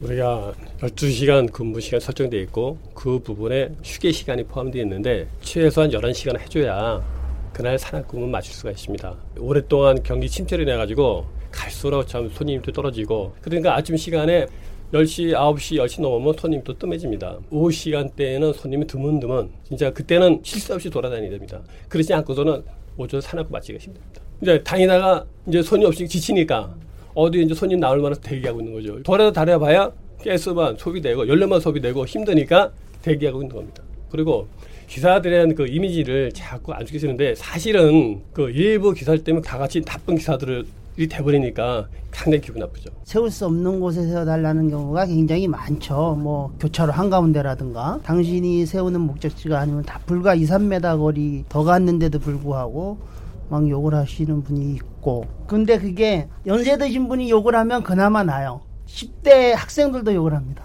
그리고 침을 뱉고 갑니다. 심한 경우는 고발한다 그런다니까 술 드시고 타시면 저희는 이제 운전이다 보니까 뭐 사이드 미러나 룸 미러나 이런 보면서 운전을 합니다. 근데 보이지 않게 눈이 마주치면 왜 보냐고 그래서 그거 갖고 시비가 붙고 또 중간에 내리는 분도 있습니다. 그러면 저희는 얼마를 갔던 간에 그 요금은 못 받습니다. 쫓아가서 받을 수도 없고요. 도로 한가운데 신호대기 중에 그냥 내립니다. 그럼 방법이 없습니다. 힘들죠. 힘든 직업입니다. 기사가 막말로 좋은 아니지 않습니까? 원하는 대로 할 수 있는 건 아니고 저희 기사들도 인격이 있고 하기 때문에 좀 더 기사들 마음 좀 알아줬으면 하는 그런 애로사항이 있죠. 네. 기사가 종은 아니지 않습니까? 라는 말씀을 하셨는데, 김재 변호사 이용하시는 측면에서 어떻게 들으셨어요? 어, 네, 일단은 아, 저런 고충들이 있으시구나. 어. 이런 부분을 좀 절실히 느꼈고요. 정말 힘드시겠다라는 생각도 합니다. 그래서 예. 제가 술 취한 상태에서 택시에 탔을 때를 자꾸 이제 떠올려 보게 되고. 어, 바로 그것도 이제 기사님들에겐 많은 상처가 됐겠구나. 뭐 이런 어. 이제 기억을 떠올리게 만드는데, 어, 일단은 정말 그 택시라는 작은 공간 안에서 기사와 승객이 좀 만나는 그 일종의 그 하나의 그냥 사회가 거기서 형성이 되는 거잖아요. 근데 네. 그 안에서 우리가 이제 택시 기사님들의 불친절을 어, 욕하는 것만큼이나 음. 승객들의 불친절도 이제 굉장히 심하다는 거. 그래서 이제 서로 서로 이렇게 웃는 얼굴로 좀 좋게 좋게 어, 이렇게 커뮤니케이션 할 수 있는 이제 그런 좀 분위기가 형성돼야 되지 않을까 이런 생각을 좀 해봅니다. 네. 권영주 편집자께서는. 저는 사실 늘 택시 기사 분들을 제가 즐겁게 해주는 스타일이어서. 그러니까 왜냐면 저는 보통 그 우리가 그 기본 요금 3,800원이면 예, 예. 3,800원을 내잖아요. 예. 어, 저는 그냥 4,000원을 드리는 스타일이에요. 어. 1, 200원. 근데 그거 되게 고마워하세요. 어, 근데 저한테 물론 작다면 작고 크다면 음. 큰 돈이지만 어쨌든 그렇게 해가지고 대신 저는 그만큼 서비스를 요구를 해요. 음. 어, 저 골목 안쪽까지 들어가 주세요. 어, 그러면 정말 깔끔하게 들어가 주십니다. 네. 근데 이제 그렇게 배려를 하면 참 좋은데 그 이상민 위원장님 말씀하신 것처럼 뭐 아까 산학금 말씀하실 때 이제 그런 생각을 하거든요. 이런 거예요. 20만 원을 하루에 버는데 한 달 30일을 열심히 운행을 해서 600만 원을 번다고 치면 그럼 이제 600만 원 가지고 각자 가져가야 될 거 아니에요. 네. 사업주는 사업주대로 가져가고 또 기사님은 기사님대로 가져가고 근데 거기 기본적으로 또 연료비도 들어가고 또 보험료도 내야 되고 그러니까 이런 거 다 하는데 부족한 거예요. 음. 그것 때문에 항상 사실 문제가 생기는 거거든요. 그 부족분을 어디서 메울 거냐?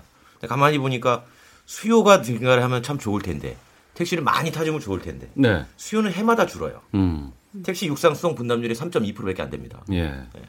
그러면 수요는 늘지 않고 요금도 그대로고 그런데 물가는 올라가고 음.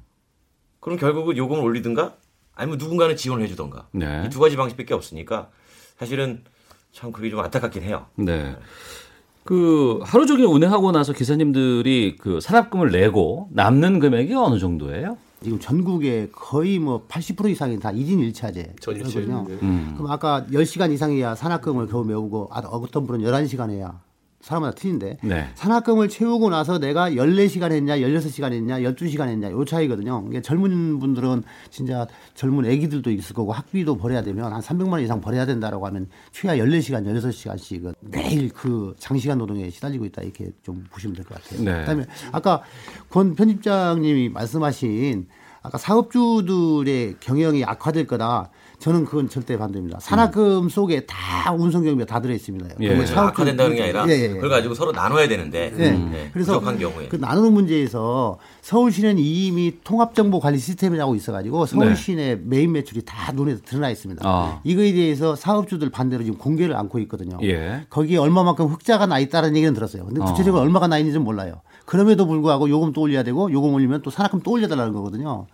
예. 이준석 최고위원. 예. 그러니까 사실 지금 사업주 입장에서도 뭐 상당히 그 비용 구조에 대한 고민이 많은 상황이고 제가 솔직히 말씀드리면은 저도 이제 비용 분석을 한번 들여다봤어요. 예. 그랬더니만은 가스비도 이미 국토부에서 200원씩 이제 지원하고 있고 리터당 뭐 여러 가지 이제 아까 말했던 보험료 이런 고정비들을 빼고 나면은 음. 사실 재량으로 가는 부분이 그렇게 적다는 거죠. 과거에 우리가 편의점 관련해 가지고 정부가 이렇게 약간 돌려막기처럼 처음에는 건물주한테 가서 당신들 몫을 찾으시오. 그다음에는 프랜차이즈 본사가 찾으시오. 했는데 나중에 알고 봤더니 그 프랜차이즈 본사도 이익률이 2%였다. 이래 가지고 이제 그때 좀 이상한 방향으로 흘러갔던 적이 있는데 저는 택시 사업주들 입장에서 보면은 우선 아까 말했지 운행 가동률이 50%라는 상황 자체가 네. 일반적인 사업 환경 중에서 좋은 환경은 아닙니다. 음. 그런데 아까 이제 이상민 위원장님 말씀하신 것처럼 어쨌든 숫자가 안 맞지 않습니까? 예. 그렇게 중노동을 해도 한 달에 가져가는 돈이 속된 말로 지금 정부에서 강조하는 최저임금 만도 못한 상황이 계속되고 있다는 거는 저는 여기 비용 구조에 대해 가지고 아까 그 좋은 말씀 이제 어, 편집장이 하신 게 수요를 늘릴 방법이 있느냐도 우선 한번 찾아봐야 되는 것이거든요. 음. 근데 저는 우선 택시 자체에 대해서 대중교통의 범주로 집어넣는 것 자체가 는 중요하다라 보거든요. 네. 왜냐하면 이명박 정부 말기에 택시업계에 그런 요구가 있었거든요. 한번 했었어요. 그런데 그 당시에 제가 솔직히 그걸 잘하는 게 제가 같은 여당이었음에도 그걸 저랑 김종인 장관이 동의해서 이제 하자고 했었는데 이명박 정부에서 막았어요 그 당시에. 그런데 지금 와서 보면 그때 상당히 합리적인 부분이 있었던 것이 대중교통의 범주에 놓고 그렇다면 아까 예를 들어 뭐 수요를 늘리기 위해서 그럼 그때부터 환승제도 적용할 수 있는 것이거든요. 네. 그 단거리 수요에 대해 가지고는 어. 지금 보면은 광역버스 같은 경우에도 기본 요금이 싼 게 아닙니다. 2,400원 정도 하거든요. 2,300원, 400원 하는데 그거 다 환승해 가지고 마을버스를 탈 수 있게 하기 때문에 마을버스 업계가 살아나는 것이고 지하철 어. 환승할 수 있기 때문에 또 반대로 광역버스도 역으로 사는 것이고 택시도 마찬가지거든요. 단거리 수요가 분명히 존재하는 시간대가 있습니다. 음. 낮 시간대는 어차피 내가 버스 타고 지하철 타고 멀리 왔는데 내 무거운 짐 들고 집에까지 가는데 택시가 만약에 환승으로 돼가지고 좀 저렴하다 그러면 타겠다.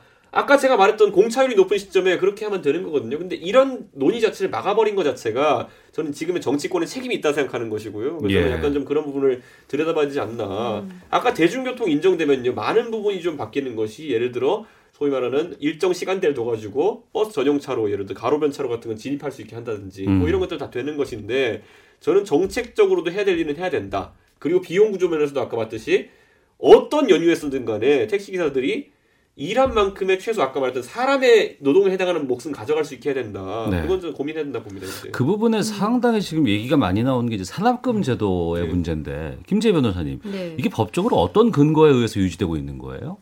근데 이제 그 현행 여객 자동차 운수 사업법에 따르면요, 이 운송 사업자가 일단은 이 운송 수입금을 전부 받아야 돼요. 네. 어, 전부 받은 다음에 이제 그 근로에 대한 임금을 책정해서 나눠주도록 그렇게 되어 있는데 그런데 이제 지금 현행은 어떻게 운행되고 있냐면은 이제 요게 지금 일종의 산업금 제도를 이제 떼어가는 형식으로 그렇게 되고 있어서 이게 약간 이 지금 현행 법률 법령과는 조금 어긋나는 측면이 있어요. 근데 그걸 이제 택시, 택시 운송 사업자는 성과급 제도다 일종의 음. 이제 이렇게 이야기를 해가지고 어 어긋나지 않는 것처럼 그러니까 법률 위반이 아닌 것처럼 이야기를 하고 있는데 이건 좀 엄격하게 법 해석을 하면은 불법이 될 가능성이 굉장히 많고요. 어. 이제 그렇게 임금 전액을 이렇게 납부받지 않은 자에게 과태료를 부과할 수 있게 되어 있고 요 면허 취소 등 이제 그런 음. 행정 조치를 할 수 있도록 되어 있는데 네. 이 부분이 사실상 거의 실행이 되지 않고 있는 거죠. 예. 그 권정주 편집장님 해외에서는 이런 제도가 있는지도 궁금하고 이거 안 하고 그냥 택시 뭐 전체 월급제 이렇게 가면 안 되는 건지에 대한 궁금증이 있거든요. 그 해외 같은 경우에도 월급제를 하는 경우는 제가 사실은 출장 가서 이렇게 물어보면 예. 그렇게 많지는 않습니다. 음. 그러니까 해외도 마찬가지로 해외는 이제 개인들이 자동차 택시 운송 가맹 사업에 등록을 하는 거예요. 네. 그러니까 이를테면 면허를 받고 어, 자기가 이제 택시 사업을 하고 싶으면 택시 사업자에 가맹을 해서 음. 어, 이제 그 브랜드를 가지고 이제 뛰면서 다니면서 이제 돈을 벌어서 하는 경우인데 근데 이제 기본적으로 그러는 데서 문제가 안 되는 게 제가 앞서도 말씀드렸지만 요금 자체가 비싸요. 예. 해외는? 예, 어. 요금 자체가 스페인 마드리드 우리보다 두 배가 비싸기 때문에 똑같은 방식으로 운행을 하면 우리보다 수입이 두 배란 얘기예요. 어. 예, 그러니까 이런 문제가 안 나오죠. 예. 그 택시 월급제에 대해서는 지금 어떤 입장이세요?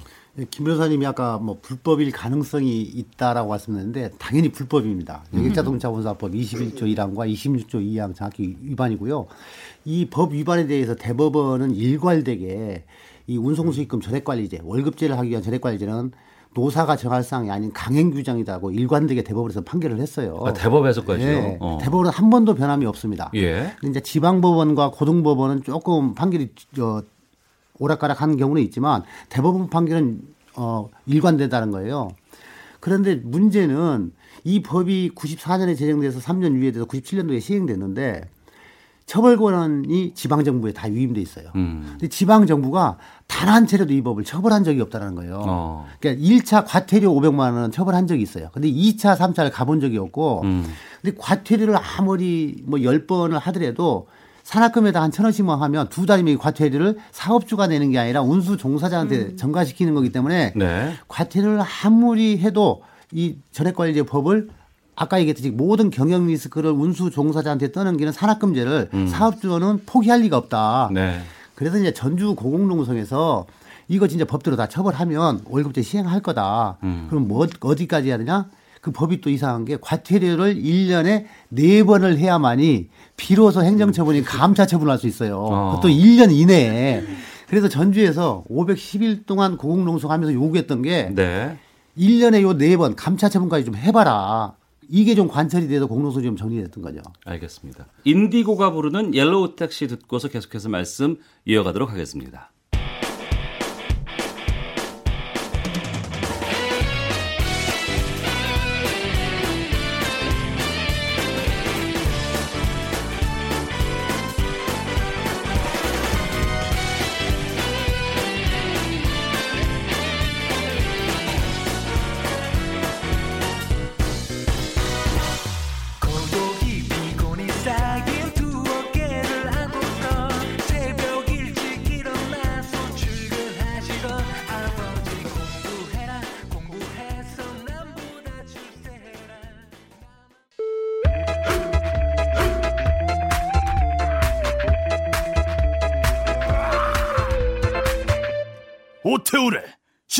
본부.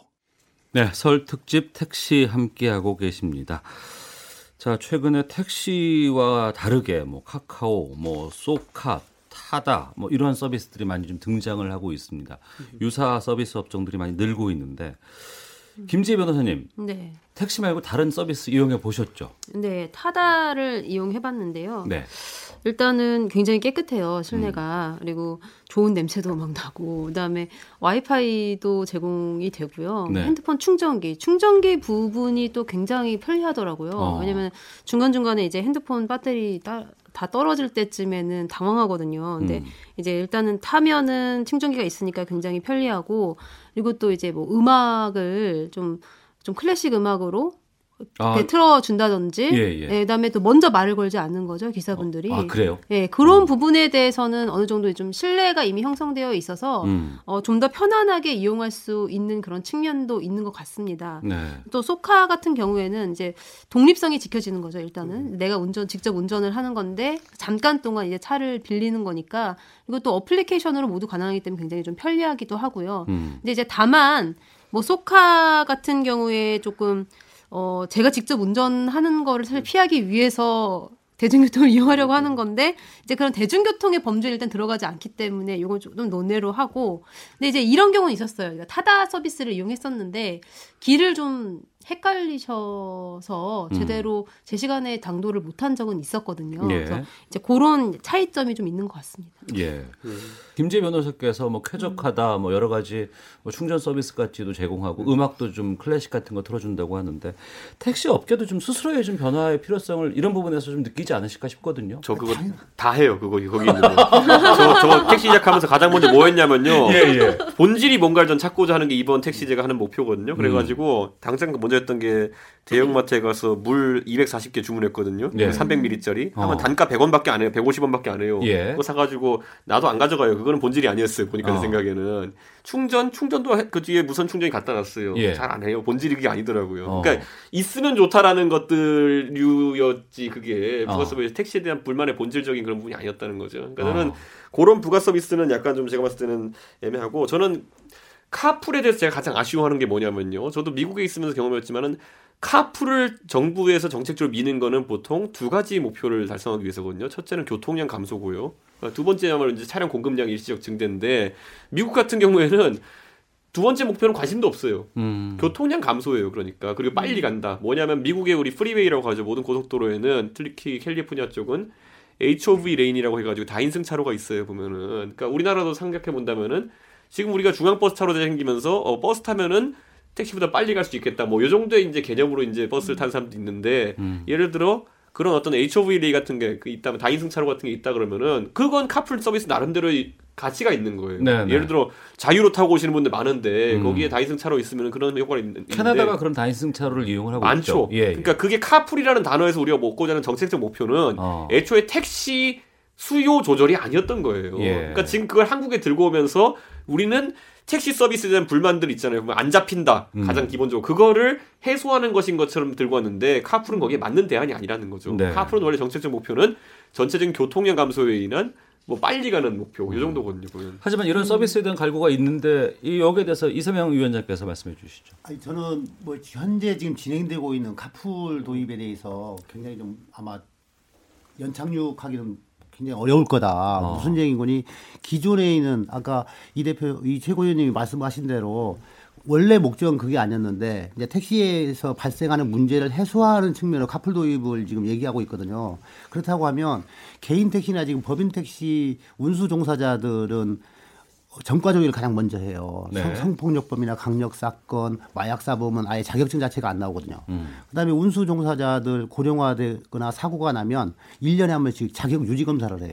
그러면 전과 조회나 자격 유지 검사는 도로교통안전공단이나 경찰 그리고 이 국가가 할 수밖에 없다라는 거죠. 근데 대기업에 대한 온라인 플랫폼 사업을 만약에 카풀 도입에 줬을 때 네.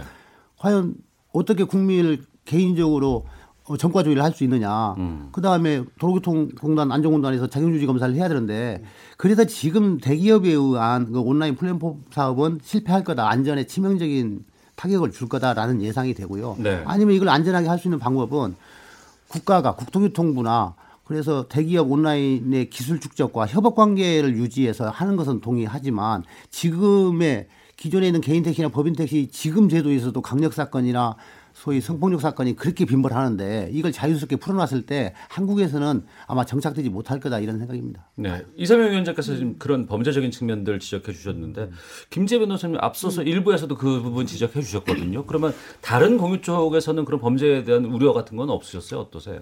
근데 어차피 그런 범죄의 우려는요 어디나 다 전 똑같이 적용되는 문제라고 생각을 해요. 예. 그게 딱히 뭐 범죄 우려가 어느 쪽에 더 적고 어느 쪽에 음. 더 많다 뭐 이렇게 일률적으로 말하기는 조금 힘든 그런 상황이 아닌가 싶은데 네. 이제 그런데 그럼에도 불구하고 택시는 어 아무래도 조금 관리가 돼서 만약에 범죄나 이런 일이 발생을 했을 때 좀 더 추적이 좀 용이하지 않을까. 그러니까 어. 사후 처리 측면에서는 어, 택시 기사들처럼 이렇게 일괄적인 관리가 되는 그런 쪽이 이제 조금 더 낫지 않을까 이런 생각을 하게 돼요. 근데 네. 공유경제 플랫폼 중에 하나가 심부름 센터 그 서비스가 있어요. 예. 그 얼마 전에도 심부름 센터 하는 사람이 그 집에 여자 혼자 머무는 집에 가가지고 뭐 성폭력을 시대, 시도했다 뭐 이런 음. 일이 있었는데 이제 문제는 이제 그거에 대한 검증이 정말로 철저하지 못했던 거예요. 그래서 네. 만약에 다른 사람의 인적 사항을 도용한다거나 이럴 경우도 어 굉장히 좀 미리 걸러내기가 쉽지 않지 않을까. 음. 어 그래서 그런 것 전반을 보면은 뭐 확률이 뭐 크게 다르진 않겠지만 사후 처리 측면에서는 택시가 오히려 안전할 수 있다 네. 이런 생각은 듭니다. 어. 이 부분에 대해서 권영주 편집장께서 하실 말씀이 좀 있으실 것 같아요. 아니요, 뭐 제가 그 사실 저는 동일한 선상에서 봐요. 네. 그러니까 그 사람의 자질의 문제가 어떤 시험을 통과하고 통과하지 않고의 문제는 아니고 기본적으로 서비스를 제공하는 그 개개인의 자질의 문제라고 보는 건데 저는 이런 생각을 많이 하는 거죠. 뭐 카풀 얘기 나왔으니까 이제 말씀을 드리면 카풀이 성공한 나라의 조건을 가만히 보면 재밌는 현상이 발생, 발생됩니다. 두 가지 중에 하나가 있어야 돼요. 하나는 그 도시의 택시 요금이 엄청나게 비싸야 돼요. 어. 그래서 택시보다 저렴한 고급진 대중교통 그러니까 자가용 수단을 이용하겠다라는 게 있어야 되고 또 한 가지는 자동차 보유율이 현저히 떨어져야 돼요. 음. 우리나라가 대당 보유율이 2.2대입니다. 중국 같은 나라가 열, 한 대당 13명이에요. 그런 경우에는 교통 수요는 증가하는데 보급이 워낙 부족하니까 둘 중에 하나가 돼야 카풀은 가능해요. 음. 그 모두가 만족하는. 네. 근데 우리나라는 둘 다 안 돼요. 음. 보급률도 충분하고 택시비는 너무 싸요. 대중교통 잘돼 있어요. 그리고 대중교통이 너무 잘 돼 있어요. 어. 어. 이 얘기는 뭐냐면 여기서 고민해야 되는 건 이런 거예요. 단순하게 이용자 측면에서 조금 더 저렴하되 자가용을 편하게 이용해 주게 하느냐의 문제가 아니라 그건 표면에 있는 물만 보는 거고 음. 전체적으로 생각해 봐야 될 거는 앞서도 말씀드린 것처럼 교통량이 줄어드냐 우버가 활성화된 나라 중에 도시 중에 교통량이 줄어든 곳은 단 한 곳도 없습니다. 음. 예, 교통량 무조건 증가해요. 왜냐하면 심리적으로 어 내가 출근할 때 한 명만 태우면 조금이라도 버네 택시비보다 적어도 어차피 출근하는 길에 버는 거니까 자가용을 더 많이 끌고 나옵니다. 네. 음, 그런 현상이 반드시 발생을 하게 돼서 그러면 자가용의 이용이 늘어나면 어떤 현상이 벌어지냐면 단순히 택시뿐만이 아니라 버스나 지하철도 수요가 줄어요. 음. 그럼 버스가 수요가 줄어들면 지금도 적자 나가지고 국민 세금으로 어, 정기적으로 운행을 하고 있는데 수요가 줄어든 만큼 운행 횟수를 줄일 수 있을 거냐? 네. 하루에 10번 운행하는데 8번으로 줄어들면 어. 누가 피해를 봤냐? 어쩔 수 없이 아침 5시 반에 처음 버스를 타고 출근해야 되는 가장 교통 약자가 음. 6시 반에 출근을 해야 돼요. 5시 반에 시간이 없어지면. 그러니까 그런 피해를 받기 때문에 이런 측면에서도 한번 생각을 해봐야 된다라는 거예요. 네. 그러니까 우리나라의 교통의 상황이라든가 이런 부분들이 여러 가지 다른 나라와는 좀 차이가 있는 부분들이 있고 그렇죠. 우리만의 특수성 같은 것들이 있기 때문에 지금 택시 업계에서의 어떤 요구라든가 또 정치권에서의 여러 가지 또 논의들이 좀 이루어지고 있는 상황 같은데 지금 정부라든가 정치권 등에서 법 개정이라든가 제도 개선은 좀 어떻게 돼 있다고 저는 보세요? 결국엔 택시 업계와 이제 2차에 걸쳐 가지고 이제 간담회를 가졌고 이제 3차 간담회 할 텐데 네. 거기서 나온 얘기들을 보면은 그래도 정부가 핵심은 결국엔 수요 관리 문제다라는 것을 좀 인식하고 있는 것 같아서 수요 관리의 문제다. 그렇죠. 그러니까 피크 수요라고 하는 것에 아. 우리가 보통 전기도 보면 우리가 피크 수요 관리라는 얘기를 하잖아요. 예, 예. 발전 용량을 거기 맞춰서 해놔야 되기 때문에 피크 수요 관리하는 말이 나오는 거예요. 여름철에 한참 더울 때 막. 그렇죠. 가을엔 놀아요. 근데 음. 그런 상황에 어떻게 대응해서 원가 구조를 맞출 것이냐가 문제인데 저는 정부가 이제 그 소위 말하는 파트타임 택시에 대해 가지고 다소 이제 전향적인 입장 보인 것은 뭐 평가할 만하다. 저는 그리고 이제 업계 소위 말하는 IT 업계 이제 신산업을 하려고 하는 사람들도 구산업을 먼저 최대한 들여다 봐야 된다. 아까 말했던 비용 구조. 지금까지는 솔직히 그분들이 사업을 하면서 구산업을 없애는 대상으로 생각하고 접근했던 것이 보입니다. 보면은. 네. 왜냐하면 가장 대표적으로 그분들이 지금 하려고 하는 서비스를 하는데 아무 잡음 없이 진출하는 방법 중에 하나는 뭐였냐면은 서울에 250개 정도 택시 회사가 있거든요. 이 택시 회사에 지분 투자하는 아주 방식이 있어요. 음. 그거는. 근데 그 방식을 택하지 않았고 택시 업계와 어떤 소통을 하지 않았다는 것도 애초에 네. 협력보다는 경쟁의 대상으로 보고 있었다는 거거든요. 저는 음. 그 관점에서 산업이 해결된 부분도 있고 아까 말했듯이 정부 입장에서도 보면은 이제 이 문제를 단순히 여론몰이로 갈 것이 아니라 수요 관리의 문제다로 받아들이고 그 수요 관리 측면에서 좀 풀리는 것들이 생기면은 아까 이상영 위원장 말씀하신 것처럼 택시 기사가 뻔히 손님 없는 줄 아는 시간에 가가지고 중노동해야 되는 상황 자체가 발생하지 않을 것이기 때문에 저는 이번에 정부의 그런 어떤 노력들은 높게 평가하고 네. 다만 이제 결과가 좀 나오길 바라는 것이 과거에 비슷한 시도가 없었던 건 아니지만은 결국에는 어좀 흐지부지한 적이 있었거든요. 좀 음. 이번에 그래서 좀 기대를 해봅니다 저는. 네. 이상임 위원장께서는 그러면 정부와 여러 가지 지금 뭐 사회적 대타협 기구도 지금 2월 11일 날 3차 회의 있다고 하는데 어떤 것들 좀 요구하고 있는 상황입니까? 아무튼 뭐 저희들 노동조합 측에서는 그 사회적 대타협 기구에 현재는 좀 없고요. 예. 아, 민주노총 쪽에서는 없고요. 예. 어. 어, 왜 그런 거니? 그 지금 사업조합이 다 들어가 있어서 거기서 네. 아마 좀 대화가 좀 굉장히 좀 어려울 거다. 어. 카풀 문제를 어떤 공공성의 문제 좀 다양한 측면에서 한 게 아니라 집단 이기주의처럼 택시 산업 기존 지키기만 고집을 피우고 있어서 예. 아무튼 어쨌든 간에 카풀 대책에 위해서 지금 논의하고 있는 것은 금방 어, 이 최고위원님이 말씀하신 대로 기존에 있는 휴- 어, 쉬고 있는 택시를 어떻게 활용할 거냐, 음. 도산 위기에 처한 택시 사업체를 어떻게 할 거냐, 이것을 카풀의 대안으로 해서 어, 택시의 다양한 거, 그러니까 뭐 도- 어, 이- 교통 약자들 편의로 하는 음. 그런 업종으로 하는 거, 그다음에 월급제 택시를 만드는 거, 그다음에 아까 집중적으로 어, 수요가 집중되는 시간에 이 휴차를 어떻게 투입할 것인가 파트타임 노동자. 근데 저희 노동자 입장에서는 네.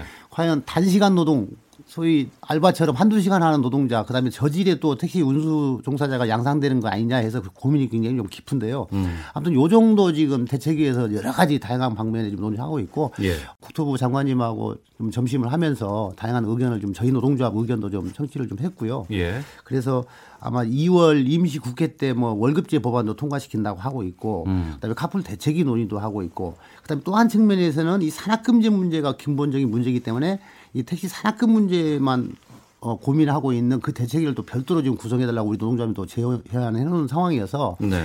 2월, 3월 거치면서 택시가 진짜 올바른 방향으로 근본적인 문제가 해결될 수 있도록 이렇게 음. 네. 했으면 좋겠어요. 그다음에 마지막으로 말씀드린 것은 이 카풀 문제는 분명히 택시에서 비롯된 승차 거부 문제를 해소하기 위한 대안이었지 카풀이 무조건 도입되기 위한 대안은 아니었다라는 거예요. 그러면 저는 택시의 근본적인 문제가 해결되면 네. 카풀 도입 문제는 논란은 자동적으로 소멸된다고 봐요. 어. 그런데 이 지금 네 개의 카풀 대책위가 예. 어떻게 각고의 노력 끝에 이 승차금 문제를 해결할 거냐. 음. 그럼 여전히 지금 산악금제 문제거든요. 네. 이걸 사업조합에서는 내놓지 않으려고 하고 있단 말이에요. 사업조합 예, 측에서는 예, 사업주들 입장에서는 예. 이 산악금제를 철폐하고 월급제, 전액관리제를 하는 거에 대해서는 전혀 답을 않고 있고 음. 그렇다고 하면 또 승차금 문제는 계속 생길 거고 예. 그렇다고 하면 또 카풀 도입 논란 은 계속될 거고 음. 이 지금 돌고 도는 문제의 키는 여전히 카풀 네 개의 대책위의 숙제와 과제를 다 갖고 있다고 보는 거죠. 예.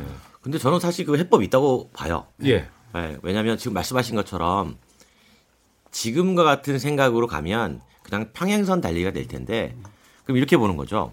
아까 저 이준석 최고님께서 전기요금 말씀하셨잖아요. 음, 예. 아, 적절한 예라고 생각을 하는데 전기요금 피크타임에 쓰면 전력요금 올라가잖아요. 그렇죠. 네, 근데 택시는 그렇지 않거든요. 음. 사실 이동이라는 거는 우리가 항공기도 비수기, 성수기 있는 것처럼 특정 시간대에 사람이 몰리면 지금 대리운전도 이미 그렇게 카카오 같은 경우는 올라가 있잖아요. 그렇죠. 3천 원씩 올라가더군요. 탄력적으로 운영하죠. 네.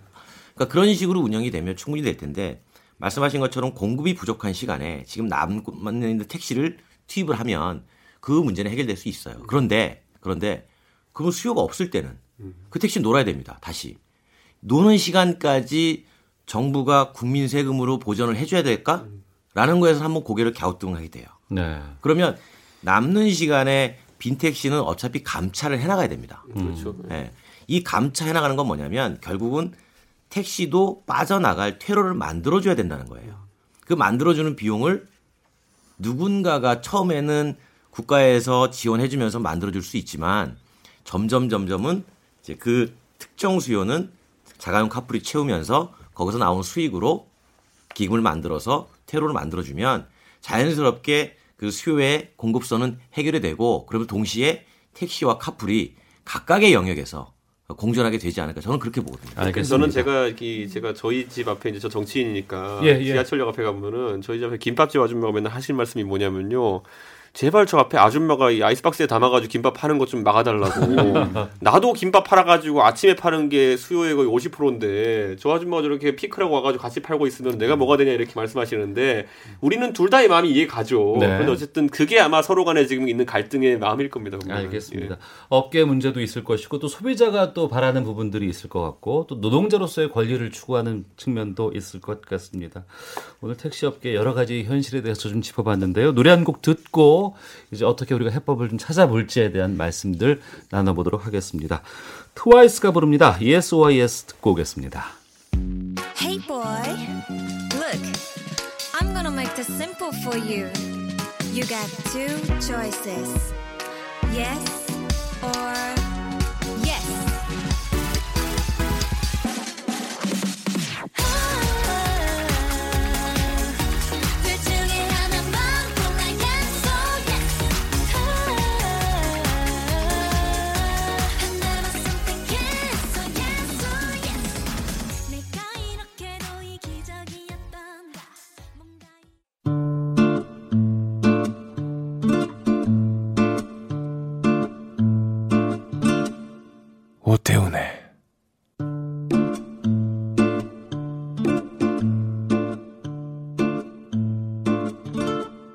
시사본부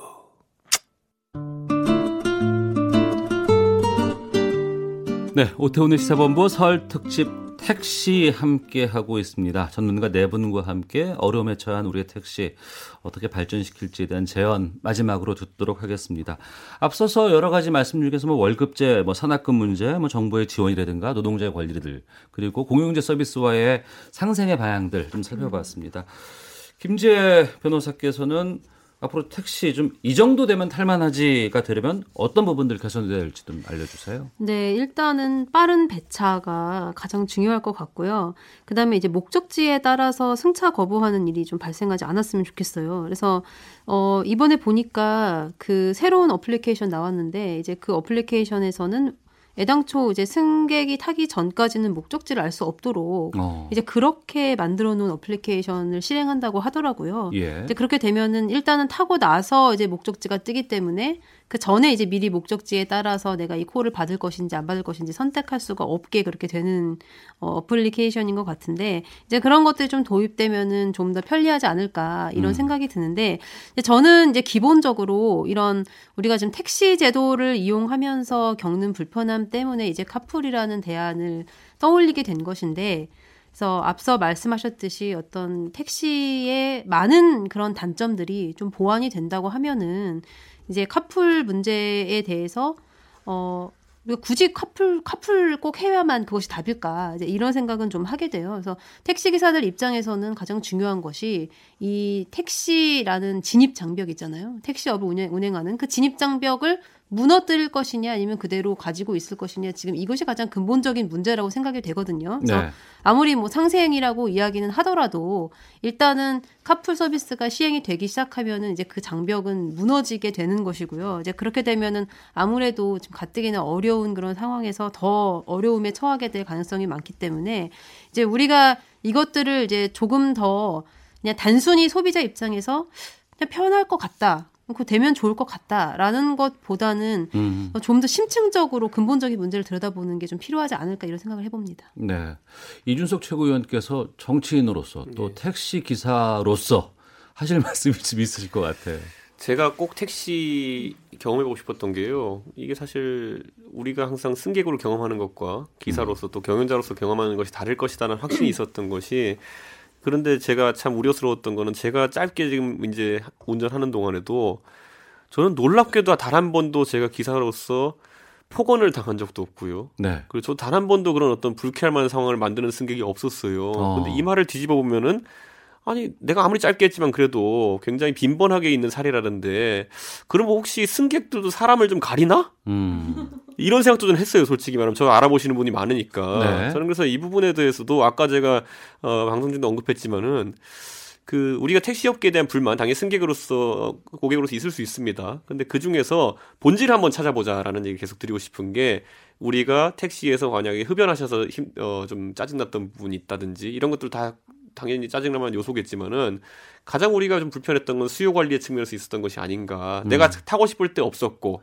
왜냐하면 그런 뭐 그런 것들 그런 것들에 대해서 정치권이 좀 이제 들여다 보겠습니다. 지금까지는 이게 항상 감정적으로 서로 대응을 많이 했다는 생각이 좀 들거든요. 네. 그래서 저도 최대한 하는 동안에 이해를 하려고 노력 많이 하는 거고요. 그래서 저는 제가 그래 편법 없이 아까 가장 힘든 근무 형태인 주 6일에 12시간씩 하겠다고 이제 했던 게 사실 미치겠습니다 보면은 그런데 제가 미치겠는 거에 몇 배로 지금 기사분들도 미칠 거 아닙니까 보면은 네. 그러니까 저는 그런 관점에서 저도 끝나고 나서 이제 좀 더 제가 어좀 숙련된 이야기들을 할 수 있었으면 좋겠고요 음. 예, 그때 한번 다시 불러주시면 제가 꼭 더 깊은 얘기하겠습니다. 네. 권영주 편집장님. 저는 좀 제도적으로 우리나라 전체 교통 체계를 앞으로 어떻게 바꿔가야 될 것인가 여기에 대한 사실은 공감대가 좀 필요하다고 봐요. 네. 단순하게 지금은 택시 카풀에 대한 대타협인데 저는 거기에 더 넣어서 전체의 대중교통 체계 다시 말하면 지하철, 버스, 육상 수송 전체에 대한 체계가 과연 면허제로 계속 유지를 할 것인가 음. 아니면 점진적으로 면허제 자체를 일부에서는 좀 없앨 것인가 여기에 대한 어, 전반적인 정책적 비전을 가지고 토의가 들어가야지 네. 음, 지금 단순하게 뭐 어, 택시와 카풀의 문제가 해결됐다고 하면 그 다음에 나올 문제는 뻔합니다. 자 택배와 화물의 문제, 용달의 문제, 음. 어, 좌석 버스와 뭐 또 관광 버스는 시내 버스 되면 안 돼? 뭐 이런 얘기가 계속 나온단 말이죠 반복적으로. 네. 그래서 거시적으로 대한민국의 교통 체계를 어떻게 장기적으로 가져갈 것인가가 같이 논의가 되면 음. 참 좋겠다라는 생각을 해봐요. 네. 이사명 위원장께서 지금 택시업계 대변에서 오늘 오셨어요. 오늘 여러 가지 얘기들 나왔고 제언도 있었고 또 서비스에 대한 불만들도 많이 좀 들을 수 있는 시간이었던 것 같습니다. 어, 토론에 대해서 어떤 느낌이셨는지 또 택시업계가 바라는 지점은 무엇인지에 대해서 좀 말씀해 주시죠.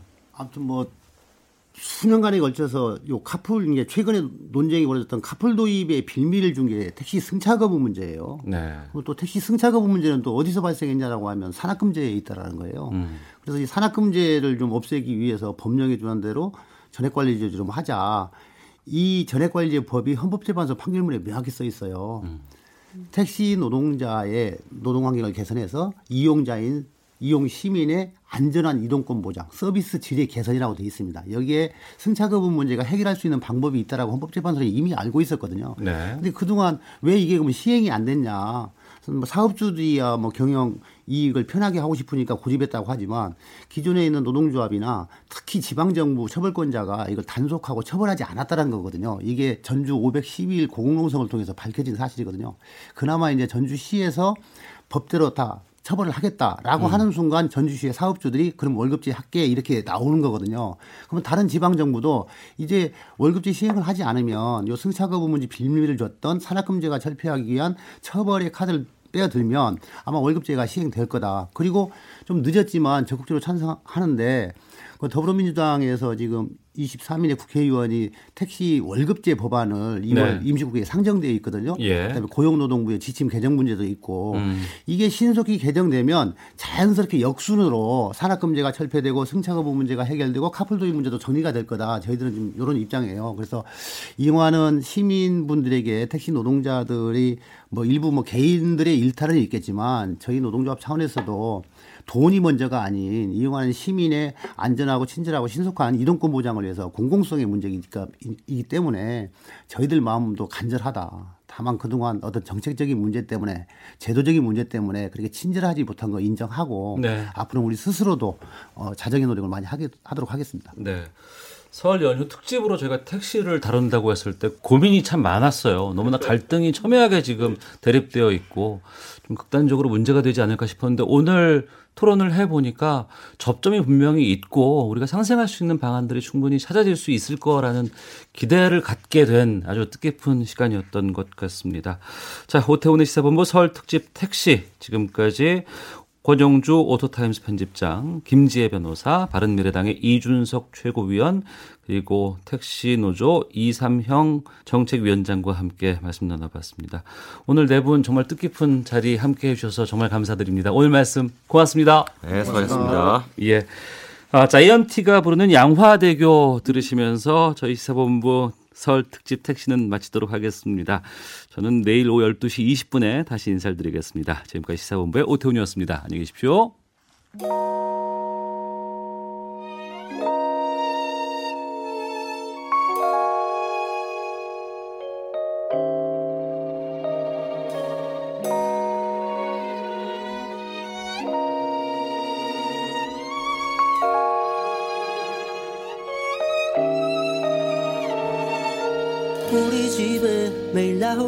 있었지. 아버지는 택시 드라이버 어디냐고 여쭤보면 항상 양화대교.